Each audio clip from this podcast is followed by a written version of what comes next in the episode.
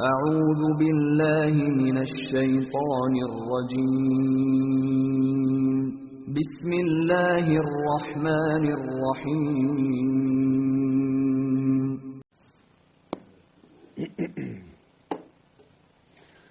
الحمد لله رب العالمين والصلاة والسلام على أشرف الأنبياء والمرسلين نبينا محمد وعلى آله وصحبه ومن تبعهم بإحسان إلى يوم الدين ثم أما بعد. Doista svaka zahvala pripada našem gospodaru Allahu subhanahu wa ta'ala. Salavat mi bi selam na Allahu poslanika, Allahu miljenika Muhammeda, alihi salatu wasalam, njegovu časnu porodcu, njegove uzorke ashabe i sve ljude koji slijede put istine do sudnjega dana. Uvažena braćo, poštovani sestre, uvaženi gledatelji, evo nas u još jednoj večeri u kojoj se družimo sa projektom Zimska škola Islama. Ovo je naš četvrti dan u kojem se družimo sa hadisima iz poglavlja Edeba, Bontona, Etike iz vjerodostojne zbirke hadisa čuvenog imama El Buharija. Došli smo do poglavlja pažnja prema komši na 353. stranici za one ljude koji imaju ovu knjigu. 353. stranica, poglavlje pažnja prema komši. Imam Buharija, rahmetullahi alihi, nakon što nam je govorio o tomi o hadisima, citirao hadise, kako bi se trebali odnositi prema najbližim ljudima u našem okruženju, počinje lagano da širi, da širi, hajde da kažemo, e, naše odnose prema drugim ljudima koji možda i nisu vezani za nas rodbinski, pa počinje da nam govori o tome kakva bi trebala da bude relacija i odnos čovjeka muslimana prema ljudima koji su njegove komšije. Započeo je ovo poglavlje riječi uzvišnog Allaha subhanahu wa ta'ala wa'budu Allaha wa la tushriku bihi shay'a wa bil walidayni ihsana. I Allahu se klanjajte i nikoga njemu ravnim ne smatrajte, a roditeljima dobročinstvo činite, pa sve do riječi ohle se i hvališu. U svakom slučaju imam El Buharija ovdje nije spomenuo taj dio zbog kojeg je citirao ajet, ovo je jedan duži ajet, e, jednostavno islamski učenjaci su prije kada se citira određeni duži ajet, a ono zbog čega citiraju ajet nalazi se možda u sredini ili na kraj ajeta, oni bi znači samo citirali početak ajeta i kraj ajeta da se zna o kojem ajetu je riječ. Allah Đelšanu u ovom ajetu kaže وَعْبُدُ اللَّهُ وَلَا تُشْرِكُ بِهِ شَيْئًا وَبِالْوَالِدَيْنِ إِحْسَانًا وَبِذِي الْقُرْبَى وَالْيَتَامَ وَالْمَسَاكِينَ وَالْجَارِ ذِي الْقُرْبَى وَالْجَارِ الْجُنُبِ Allah Đelšanu kada naređuje da se samo njemu robuje, naređuje dobročinstvo i roditeljima, i prijateljima, i putnicima, namjernicima i kaže i komšiji bližnjem i komšiji daljnjim. U većini slučajeva tako se to prevodi, iako vidjet ćemo da islamski učenjaci da islamski učenjaci u pogledu komentara ove dva, ova dva termina el džar, zil kurba, el džar, il džunub, imaju različite stavove. U svakom slučaju, Imam Nevi citirao nam je ovaj ajet, uzvišen Allah subhanahu u njemu spominje dobročinstvo prema komšiji. Spomenuta su, spomenute su dvije vrste komšija. Islamski učenjaci se razilaze šta se misli po tim pojmovima, ali svi definitivno imaju stav da se time misli komšija. Pa znači pogledajte koliko je pravo komšije u islamu do te mjere da je uzvišeni Allah subhanahu wa ta'ala pravo komšije spomenuo u Kur'anu. Mi generalno znamo da je Kur'an knjiga od 600 stranica, objavljena je cijelom čovječanstvu, objavljena je cijelom čovječanstvu od vremena Muhameda alaih salatu wasalam do sudnjeg dana i objavljena je cijelom čovječanstvu gledano s aspekta zemaljske kugle kako Australiji, tako Africi, tako Aziji, tako Americi, tako Europi. Jedna knjiga koja ima 600 stranica rješava pitanja cijeli planeti od vremena Muhameda alaih salatu wasalam do sudnjega dana i na tih šestotina stranica ima mjesta da se spomeni i pravo komšije. Što definitivno ukazuje da je pravo komšije u islamu veliko, a vidimo da je ovdje baš spomenuto u jednom veoma interesantnom kontekstu. Svakako, vraću moje dragi cijene sestre, mi neprestano pokušavamo da, e, hajde da kažemo, dokažemo i pokažemo tu tezu i činjenicu da islam religija je mnogo, mnogo šira nego što je ljudi doživljavaju. Pa ćete vidjeti da nekada određene bolesne osobe jednostavno uzmimo da je islam jedna velika freska 20 sa 20 metara i dođu samo uzmu jedan kamenčić i kaže e ova boja ovog kamenčića nam se ne sviđa. Taj kamenčić treba da se uklopi u fresku, u mozaik i onda ćemo dobiti, dobit ćemo, hajde da kažemo, njegovu ljepotu. Pa je neispravno uzimati jedan propis iz islama, uzeti ga iz konteksta i kazati, e ovo je islam. Ne, islam ako hoćemo da tumačimo, da gledamo, da kritikujemo, onda ga trebamo gledati kompletnog. I kada ga gledamo kompletnog, šta se desi? Desi se ono što se desilo onome čovjeku u Holandiji, a i prija onome njegovom, hajde da kažemo, kolegi iz one njegove političke stranke, kada ljudi, najveći neprijatelji Islama, uznu, uzmu studiozno pristupe Islamu, shvate kakva je to religija i kakva je to vjera. Kao što su studiozno pristupali nemuslimani životopisu Božijeg poslanika, ali se wasalam, jedan od njih je Michael Hart, kaže Muhammed ali se wasalam je najuspješnija osoba i najuspješnija ličnost u historiji čovečanstva. Kada su ljudi iskreni i kada objektivno gledaju na situaciju. Pa znači mi dosta puta pokušavamo ljudima pojasniti da nije islam samo da čovjek klanja u džami, islam je samo zabranio alkohol, islam je zabranio e, kocku, islam je naredio pokrivanje ženi i to je islam. Islam je mnogo, mnogo širi. Islam je celokupan sistem života od A do Ž. Cijelokupan sistem života je islam. Pa islam mnogo, mnogo pažnje posvećuje međuljudskim odnosima generalno. Islam mnogo pažnje posvećuje međuljudskim odnosima generalno. U tim međuljudskim odnosima Islam mnogo pažnje posvećuje kako će se čovjek opoditi prema ljudima koji ga okružuju. Vi pogledajte, ne, mora, ne treba da se ljute oni koji, koji se prepoznaju u tome, ali pogledajte šta smo mi doživjeli ovdje od svojih komšija, jer termin u islamu komšija je mnogo širok, pa je komšija i države imaju komšijske odnose. A komšija može biti i čovjek koji stanuje pored naših vrata u našoj zgradi ili čovjek čija kuća je najbliža našoj kući. Pa Islam mnogo pažnje posvećuje, posvećuje e, među komšijskim odnosima i vidjet ćemo na kakav nivo Islam podiže e, odnos čovjeka prema njegovim komšijama. U svakom slučaju, e, bez imalo sumnje, to ukazuje koliko je Islam savršen, koliko je potpun, pa Islam ljude, komšije dijeli u tri kategorije. Imamo komšiju koji nam je i komšija, i musliman, i rođak. Pa se nje, prema njemu opodimo sa tri aspekta. On nam je komšija, i on nam je rođak, i on nam je musliman. On kod nas ima tri prava. I moramo ispuniti sve tri. Imamo čovjeka koji je komšija i musliman. Komšija i musliman. Ima dva prava. Imamo čovjeka koji je komšija. Komšija, ne musliman. Svi hadisi koji govori o vrijednosti komši u islamu odnose se na ovog čovjeka.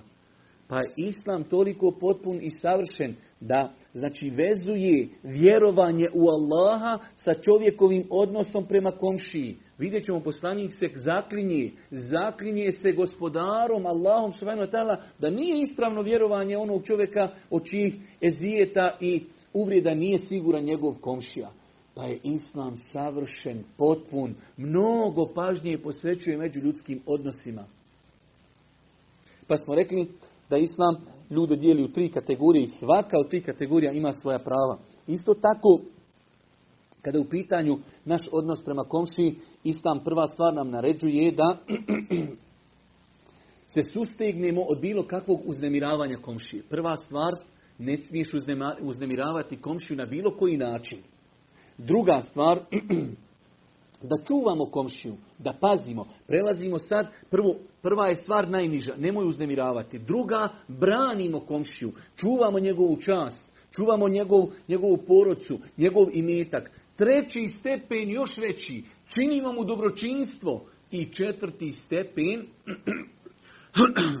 četvrti stepen, ako nas komšija uznemiri, mi ćemo se strpiti. Četiri stepena naš odnos prema komšiji. Prva stvar znači, e, nećemo mi njega uznemiravati.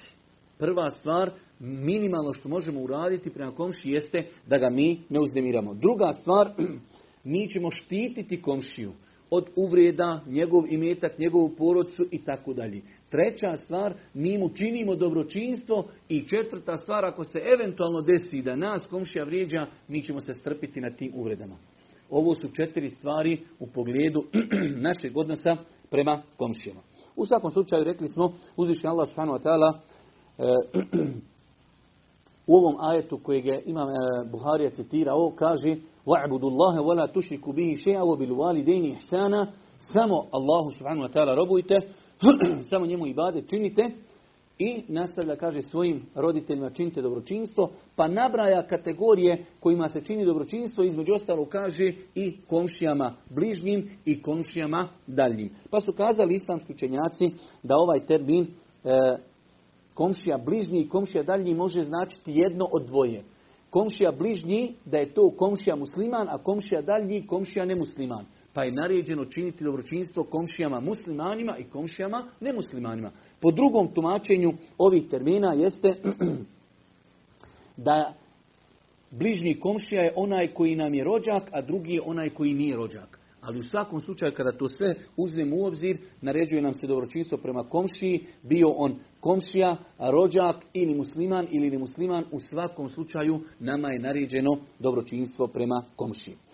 6014. hadis od Aisha radijallahu ta'ala se prenosi da Allah poslanik ali se letu sram rekao Džibril mi je neprestano preporučivao komšiju, pažnju prema komšiji, da sam pomislio kako će ga učiniti mojim nasljednikom. A iša radijallahu ta'ala prepovijeda od Božeg poslanika hadis da kaže Allahu poslanik toliko je meni Džibril često ukazivao na komšiju i njegova prava. Toliko me upozoravao na komšiju da sam ja očekivao da će komšija na kraju krajeva imati udio i u mome nasljedstvu. Znači toliko je Džibril alaihi salatu wasalam govorio Božijem poslaniku, o pravima komšije u islamu, o zabrani da se komšija uznemirava, do te mjere kaže Božji poslanik, vi znate ko islamu nasljeđuje. U početku islama međusobno su se nasljeđivali muhađiri i ensarije. Pa je nakon toga to dokinuto, pa bližnja rodbina nasljeđuje mejita. Kaže Allah poslanik, meni Džibril toliko oporučivao komšiju da sam ja mislio da će jedan od nasljednika biti i komšija. Ovo definitivno ukazuje e, na pravo komšiju u islamu s dva aspekta. Prvo kaže Allah poslanik, ali se letu wasalam, Džibril mi je neprestano preporučivao. Znači sama činjenica da je toliko Džibril o tome govorio, to ukazuje na bitnost te teme. Na kraju, koliko je to ostavilo traga na Božih poslanika da je pomislio, jednostavno kao što imam obaveze prema supruzi, prema djetetu, prema rodbini, tolike su moje obaveze i prema komši, do te mjere da je Boži poslanik, alihi salatu wasalam, pomislio da će e, komšija biti na kraju krajeva jedan i od nasljednika. 615. hadis je isti hadis ovaj koji smo citirali. Nakon toga e, novo podpoglavlje, e, poglavlje grijeha, grijeh onome od čijeg zla nije siguran njegov komšija. Novo podpoglavlje, Imam Buharija nam kaže, novo podpoglavlje grijeh. Znači grijeh je da čovjek bude u relaciji sa svojim komšijama takvima da komšija nije siguran od svog komšije. Čovjek lijegne spavati, ali nije siguran da li će komšija provaliti, da li će ukrasti, da li će ga vrijeđati, da li će ga, da li će ga uznemiravati. Kaže Imam Buharija poglavlje grije onom insanu od čiji uznemiravanja nisu sigurne njegove komšije. Ako znači insan živi u takvom ambijentu da njegove komšije nisu sigurne od njega, nije siguran da li će ga uznemiravati, psovati, potvoriti, vrijeđati, uznemiravati, taj insan je u osnovi griješan ako ljudi nisu sigurni od tebe. Allahu ekber, pogledajte kako Islam gradi jedno društvo. Hoće Islam da živiš ti mirno i spokojno, u blagostanju, da ti imaš sigurnost. Ok, moja sigurnost ukoči, hoću da imam sigurnosti od komšija, čak onaj komšija nije uradio on problem nikakav. Samo komšije nisu sigurne od njega. On je odmah griješan. Vidjet ćemo do koje mjere je griješan. Od Ebu Šurejha se prenosi da Allah poslanik ali se letu se nam kazao tako mi Allaha ne vjeruje. Tako mi Allaha ne vjeruje. Tako mi Allaha ne vjeruje. Allahu poslanik ali se letu selam početak je hadisa, za određenu stvar se tri puta zaklinje. Prva stvar, šta god da će poslije ove tri zakljete dvoći mora biti bitno. Zašto? Zato što Allahu poslanik kada nešto želi kazati nema potrebu da se zaklinje. Sama činjenica da se Boži poslanik zakleo, to ukazuje da je krupna ta stvar. Jednom. Znači, da je Boži poslanik bilo koju stvar kazao, to je tačno, to je bitno. Ako se za tu stvar Boži poslanik zakuni, to odmah povećava bitnost toga. Ne samo da je se jednom zakle. U arapskom jeziku, ako čovjek određenu stvar ponovi tri puta, to ukazuje na bitnost toga. Pa se Allahu poslanik alihi salatu wasalam, a njegov govor je najtačniji govor. Allah Đelšanu kaže u Kur'anu وَمَا يَنْتِقُ عَنِ الْهَوَا On ne govori po hiru svome. Njegov govor je objava. Znači nema potrebe. Muhammed alihi salatu wasalam da se zaklinji. Opet kaže Muhammed alihi salatu wasalam tako mi Allaha ne vjeruje. Tako mi Allaha ne vjeruje. Tako mi Allaha ne vjeruje. Tri puta. A sahabi se začudili. Šta je to? Ko je ta osoba Koja je napravila takav prekršaj da Boži poslanik se zbog tog prekršaja tri puta zakleo? Zakleo se Allahom tri puta za njega. Pa kaže Allah poslanik ali se letu selam kada su upitali, a ko to Allah poslaniće? Onaj od čijeg zla nije siguran njegov komšija, odgovori Allah poslanik. Allah poslanik se tri puta zakleo da nije vjernik, insan od čijeg zla nisu sigurne njegove komšije.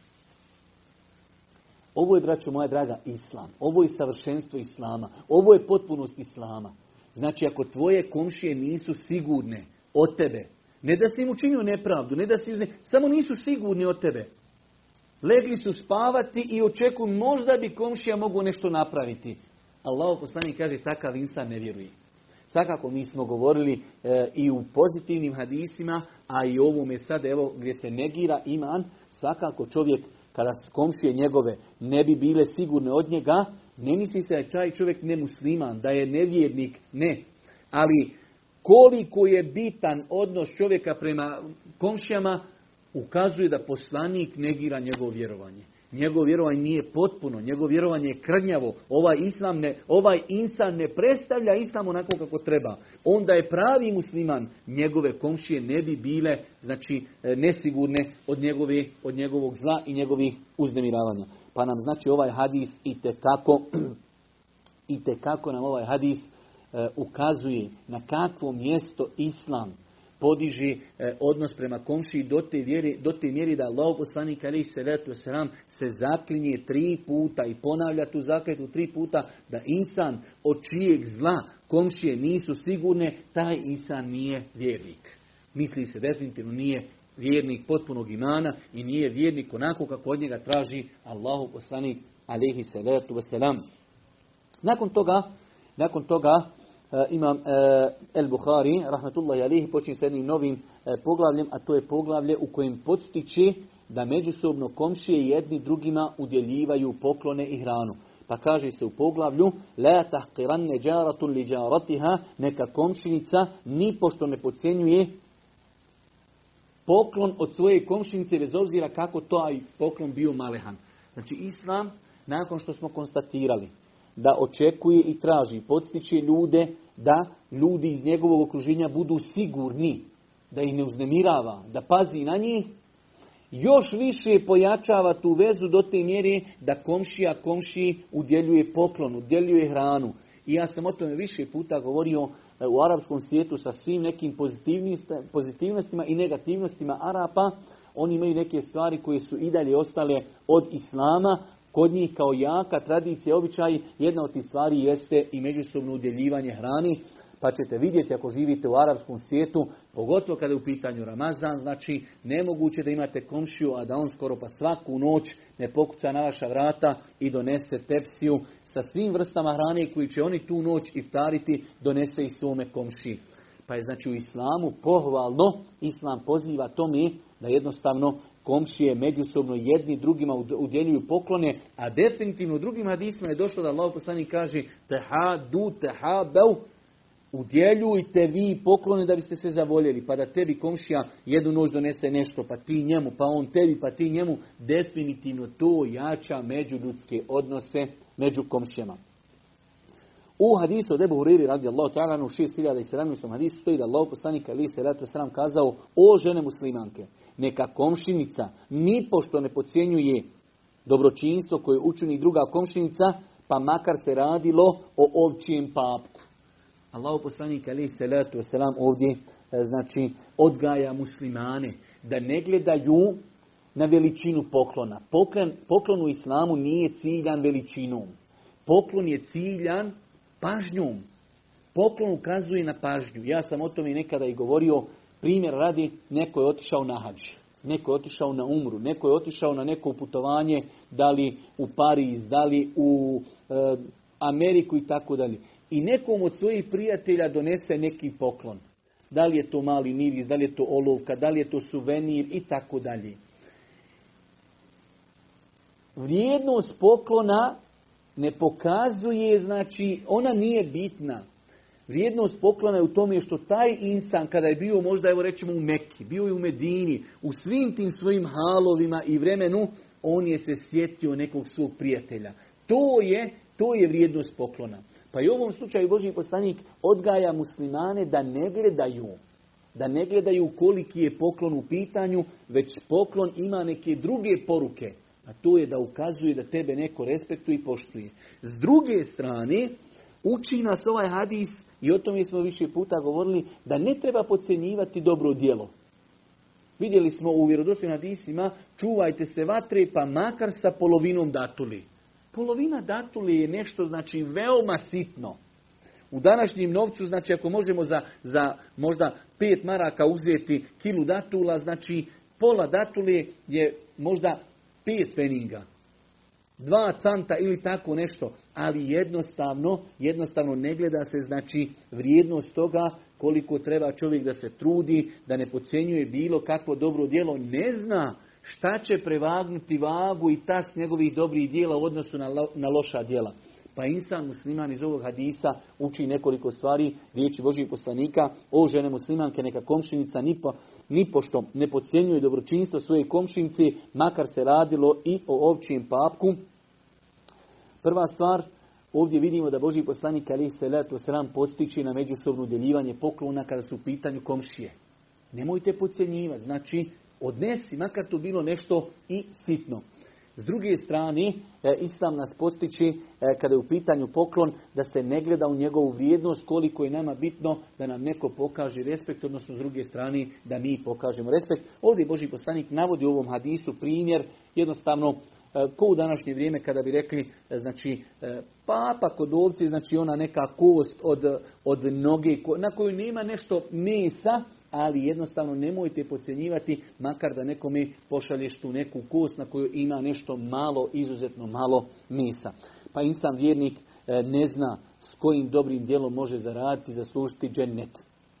Tako da ovaj nas hadis uči da se međusobno potpomažemo sa komšijama, da im, da im šaljemo poklone i na kraju kraja da ne podcjenjujemo bilo koje dobro djelo, makar bilo prezreno i sitno. Nakon toga Sljedeći pod poglavlje, kaže se pod poglavlje, ko vjeruje u Allaha i sudnji dan, neka ne uznemirava svoga komšiju. Ko vjeruje u Allaha i sudnji dan, neka ne uznemirava komšiju. Mi smo rekli da je od stepena e, našeg odnosa prema komšiji i da ne uznemiravamo komšiju. Ali ne samo da ga ne uznemiravamo, već se to vezuje za naše vjerovanje u Allaha i sudnji dan i polaganje računa. Pa kaže su hadisu od Ebu Huriri da Allah poslanik alaihi salatu selam kazao ko vjeruje u Allaha i sudnji dan neka ne uznemirava svoga komšiju. Ko vjeruje u Allaha i sudnji dan neka počasti svoga gosta. Ko vjeruje u Allaha i sudnji dan neka govori dobro ili neka šuti. Ovaj hadis je jedan veliki, veliki hadis. Tri rečenice, svaka rečenica je zasebna, odvojena od onih prethodnih, e, znači tri velika, ogromna poglavlja u islamu. Prvo poglavlje, kaže Allah poslanik, ko vjeruje Allaha i sudnji dan, neka ne uznemirava komšiju. Ko vjeruje? Znači, ako je čovjek vjernik, ako čovjek vjeruje u Allaha vjeruje da će jednog dana polagati račune na sudnjem danu, takav insan neće sebi dopustiti da vrijeđa svoga komšiju, da ga uznemirava. Zašto? Jer je to velik grijeh, zato što treba zato položiti račun. Ako insan vjeruje Allah i sudnji dan, on to neće činiti. S druge strane, onog momenta kada oslabi iman čovjeku, vjerovanju u Allaha, vjerovanju u sudnji dan, on će sebi priuštiti i taj luksus da vrijeđa i da uznemirava svoj komšiluk. Pa pogledajte kako je Islam precizan, kako je savršen i kako je potpun. Čovjekovo vjerovanju u Allaha i sudnji dan vezuje za uznemiravanje komšije. Pa Allah poslanik ali se letu sram kaže ko vjeruje u Allaha i sudnji dan, neka ne uznemirava komšiju. Neka zna, ako bude od onih koji su uznemiravali komšiju, da će doći na sudnji dan i da će zato polagati stroge račune. Drugi, druga rečenica, Allah poslanik kaže, ko vjeruje Allah i sudnji dan, neka počasti ili neka ugosti svoje goste. Znači, Islam je vjera koja po, posvećuje mnogo pažnje ljudima koji dolaze čovjeku u zijare, dolazi mu u posjetu, gosti, musafiri, Islam mnogo, mnogo pažnje posvećuje i postoji u islamu, odnosno čak u hadijskim zbirkama posebna poglavlja koja govori kako i na koji način čovjek treba da se obhodi prema komšijama, e, prema gostima, a jedna od stvari jeste da čovjek bude plemenit, da bude milostiv, da bude e, dobročinitelj kada dođu, kada dođu gosti, da jednostavno se maksimalno potrudi i materijalno da ih dočeka sa onom, sa onom hranom i onim što može, ali isto tako znači i ozarenost lica i dobročinstvo i osmijeh, sve znači jednostavno kako bi se taj gost koji je došao kod insana lijepo osjećao. Pa, e, nažalost, mi moramo konstatirati da svakim danom sve više i više se ljudi jedni od drugih odaljavaju i samim tim jednostavno te njihove veze, pa čak i ugošavanje gostiju nije ko što je nekada bilo. Danas kada čovjek dođe kod nekoga, u većini slučajeva ljudi provedu sat vremena ili gledajući u televiziju ili e, svako u svoj mobitel, malo je znači međusobnog dijaloga, malo je razgovora, malo je, malo je na kraju krajeva i gostoprimstva i tako dalje. I treća stvar, kaže Allah poslanik ko vjeruje Allah subhanahu wa ta'ala i sudnji dan, neka govori dobro ili neka šuti jedna velika, velika islamska formula u kojoj Allah poslanik se ratu wasalam postavlja jedno veliko pravilo koje onaj koga se bude pridržavao, inša Allah biznila, postignut će veliki hajr. Kada je u pitanju naš jezik, to je jedan od najopasnijih naših organa. Ljudsko srce, ljudske oči i ljudski jezik, to su opasni, opasni ljudski organi. Allah poslanik kaže, ko mi bude garantovao za jezik i za spolni organ, ja mu garantujem džennet. Pa je znači jezik organ koji može čovjeka koštati skupo. U jedostom hadisu je došlo čovjek će kazati riječ. Neće se osvrtati težini te riječi, zbog nje će biti bačen u džehennem. U nekim predama je čak došlo dublje nego što je od istoka do zapada. Pa znači veoma, veoma, veoma, veoma opasan organ. Pa Boži poslanik je postao jednu veliku formulu i kamo sreće da se muslimani danas pridržavaju formuli. Kaže Allah poslanik ko vjeruje Allaha, ko vjeruje u sudnji dan, ko vjeruje će polagati račune na sudnjem danu, ko vjeruje da meleki sve zapisuju, ko vjeruje da će e, ljudski organi na sudnjem danu svjedočiti protiv čovjeka, neka govori dobro ili neka šuti. Znači, kada u pitanju naš jezik imamo samo dvije opcije. Nema treće opcije. Ili govori dobro, ili šuti, to je uspjeh. Sve mimo toga može čovjeka, može čovjeka skupo koštati. Nakon toga, i to je inšala i posljednji hadis u ovom poglavlju o komšijama, e, pa ćemo ako Bog da prijeći da nešto malo spominu šta su islamski učenjaci govorili o komšijama i načinima kako se uznemiravaju komšije, odnosno kako bi trebali da budu odnosi komšije sa komšijama. Posljednji hadis od Aisha radijallahu ta'ala naha, e, prenosi se da je, da je rekla, upitao sam Allahu poslanika ali se letu selam, imam dvojicu komšija, pa ne znam kome bih prije nešto poklonila. Ono mi je čija su ti vrata bliže, odgovori Allahu poslanika ali se letu selam. A iša radijallahu ta'ala pita Božih poslanika ali se letu selam, pogledajte koliko je bila pronicljiva i koliko joj je bilo stalo da ispravno rasporedi prioritete svoga života. Kaže Allah poslaniče, ja imam jedan poklon, a imam više komšija. Pa kom je najprioritetniji da mu dam poklon, kaže Allah poslanik, onaj čija su ti vrata najbliža. Pa znači ovo nam jedno generalno pravilo što je komšija bliži čovjeku, njegove obaveze prema njemu su veći, a što se znači više odaljava, svakako samim tim i obaveza prema komšiji, obaveza prema komšiji budu manji. U svakom slučaju, ovo su samo neki argumenti, neki hadisi koji imam Buharija spomenuo u ovom poglavlju koji govori o tome kakav bi trebao da bude odnos čovjeka muslimana prema komšiji.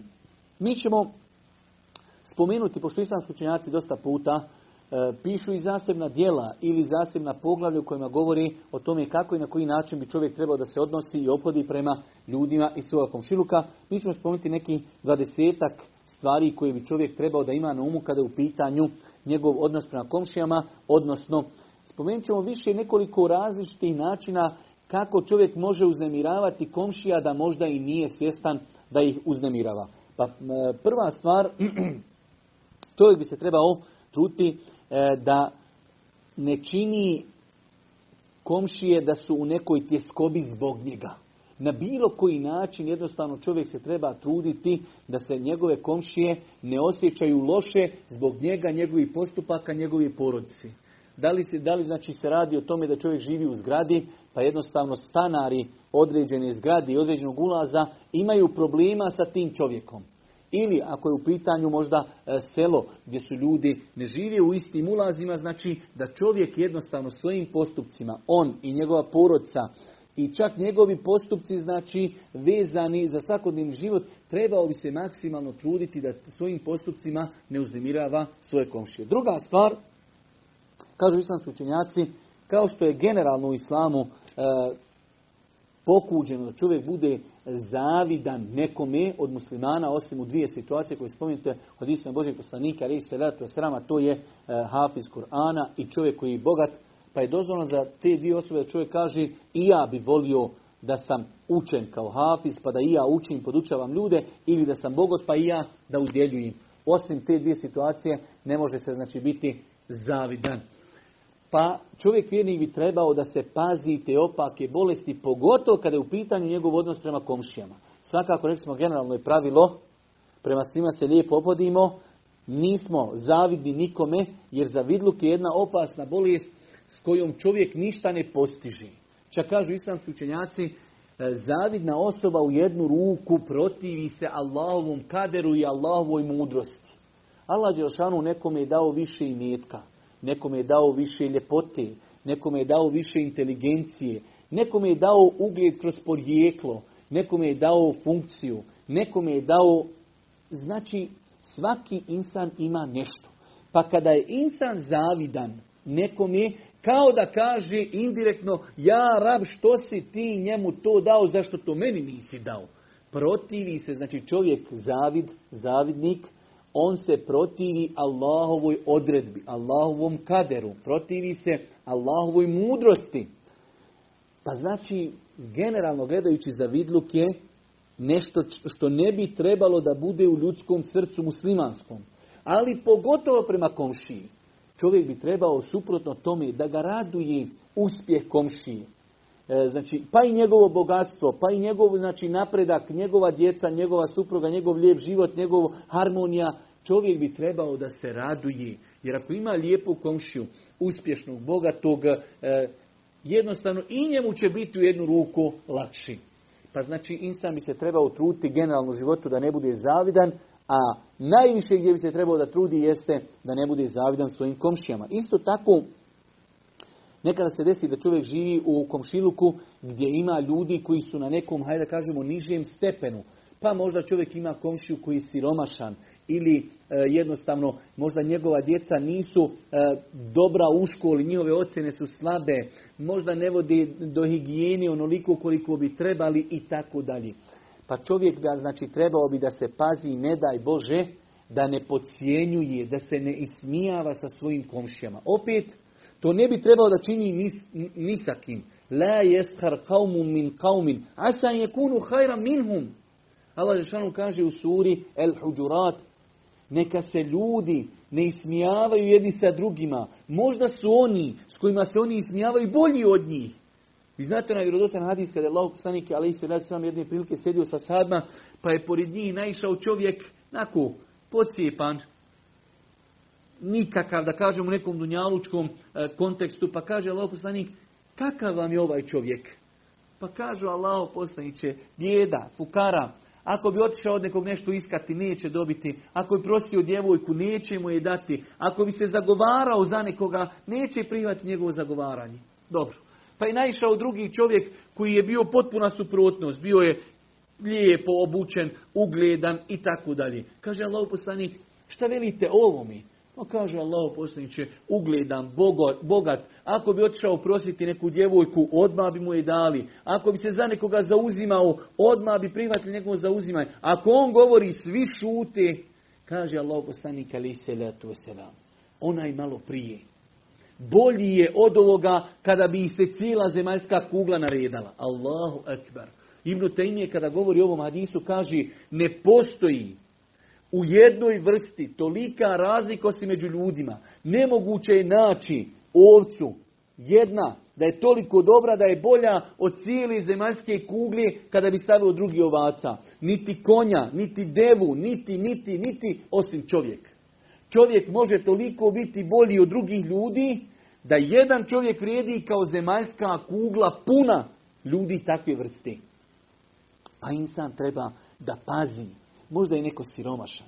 Možda je nečije prijezime, hajde da kažemo, nepoznato. Možda insan e, je bijeda, možda nima posla, možda mu djeca nisu dobra u školi, možda ne pazi na higijenu i tako dalje. Ali isto tako, možda je srce tog čovjeka izuzetno dobro, možda je plemenito, možda cijelu noć plaće, možda klanja noćni namaz, možda daje sadaku kada može, možda posti, možda, možda, možda. Ne zna insan. Zato insan treba da pazi, ne daj Bože da ne bude od onih ljudi koji se ismijavaju i pocijenjuju svoje komšije. Isto tako, e, čovjek vjernik bi se maksimalno trebao truditi u onom kontekstu da njegove komšije budu sigurne od njega da čuva komšine tajne.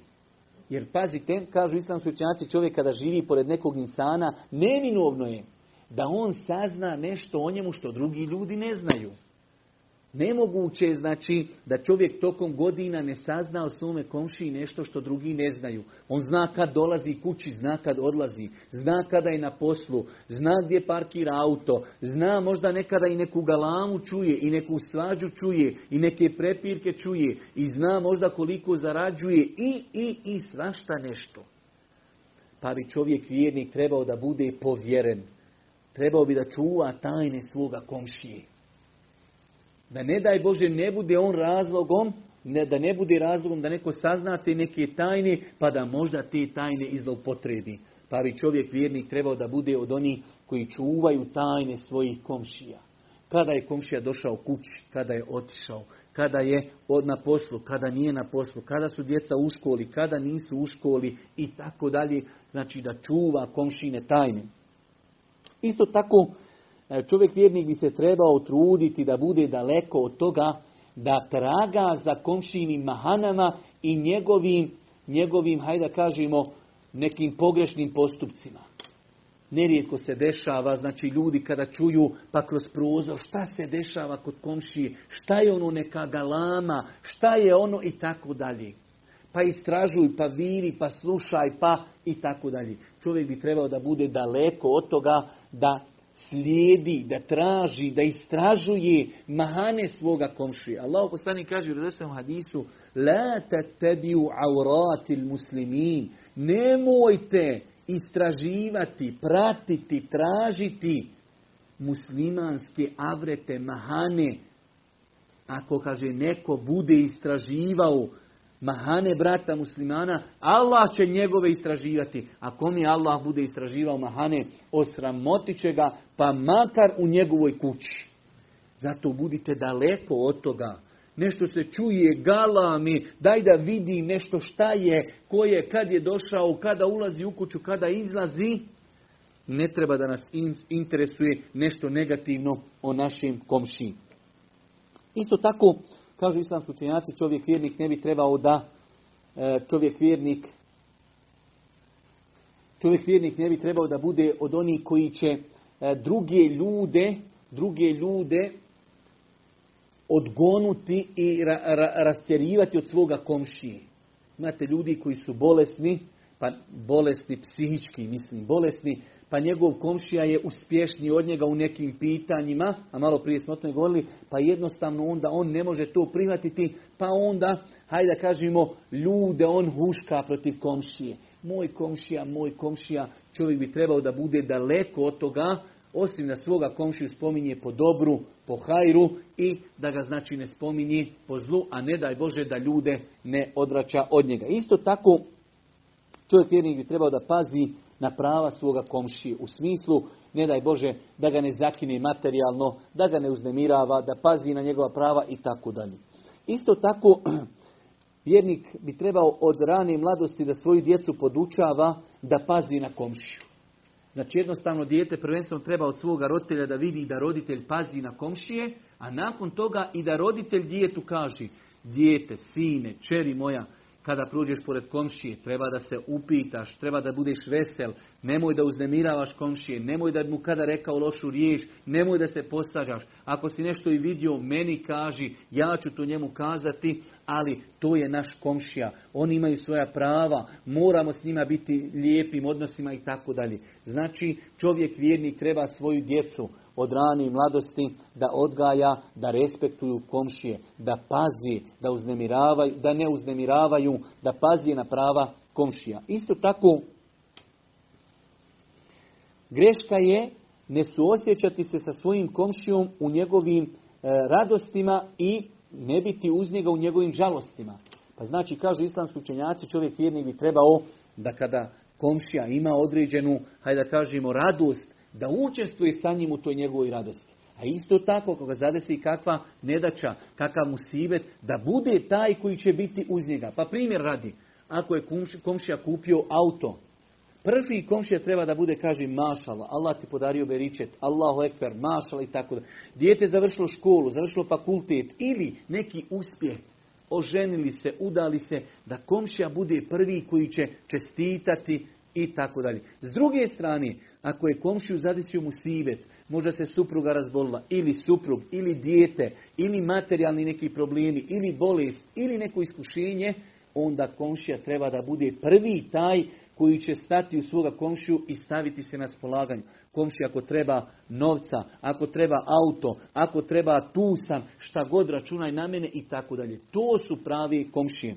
Isto tako,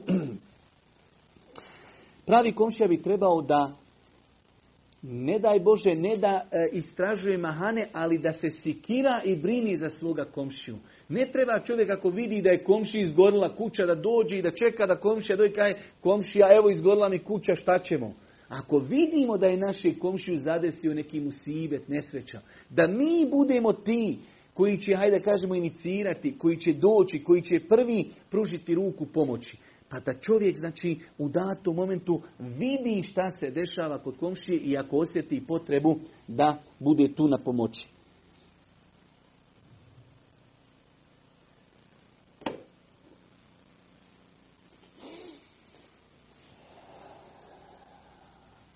Od neispravnih postupaka e, vezanih za komšiluk jeste da čovjek e, zapostavi komšiju koji nije musliman. Mi cijelo vrijeme o tome govorimo. U islamu se komšije dijeli u tri vrste, u tri kategorije. Pa imamo komšiju koji nam je komšija i on je i rođak i musliman. Pa on ima tri prava. Imamo komšiju koji je komšija i musliman. On ima dva prava i imamo komšiju koji je samo komšija, nije musliman.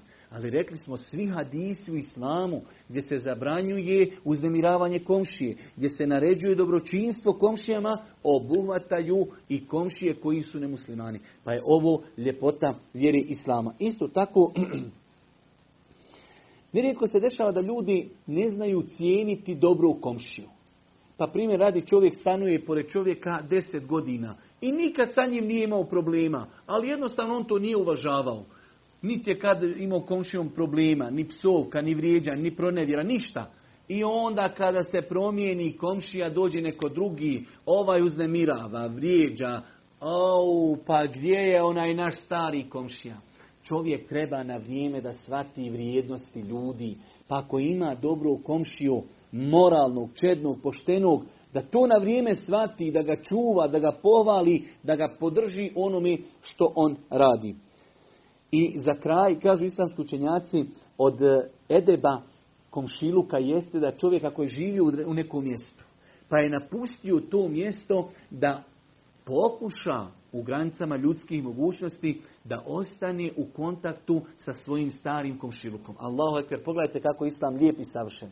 Čovjek je živio u nekom gradu, odselio je se, imao je komšije s kojima je bio u lijepim odnosima. Kažu islamski učenjaci, od edeba, od prava komšije jeste da čovjek sa njima i nakon toga ostane u kontaktu. Nekada će to biti poziv telefonski, nekada poruka, nekada poklon, a nekada možda i neki novi ponovni, ponovni susret i obilazak. U svakom slučaju, mi ćemo se ovdje zaustaviti, napraviti kraću desetominutnu pauzu, nakon toga se ponovo vratiti. سبيل الدموع سبيل مريح تنهد يا صاحي كي تستريح. وغص الدعاء الخفي الصريح يسعك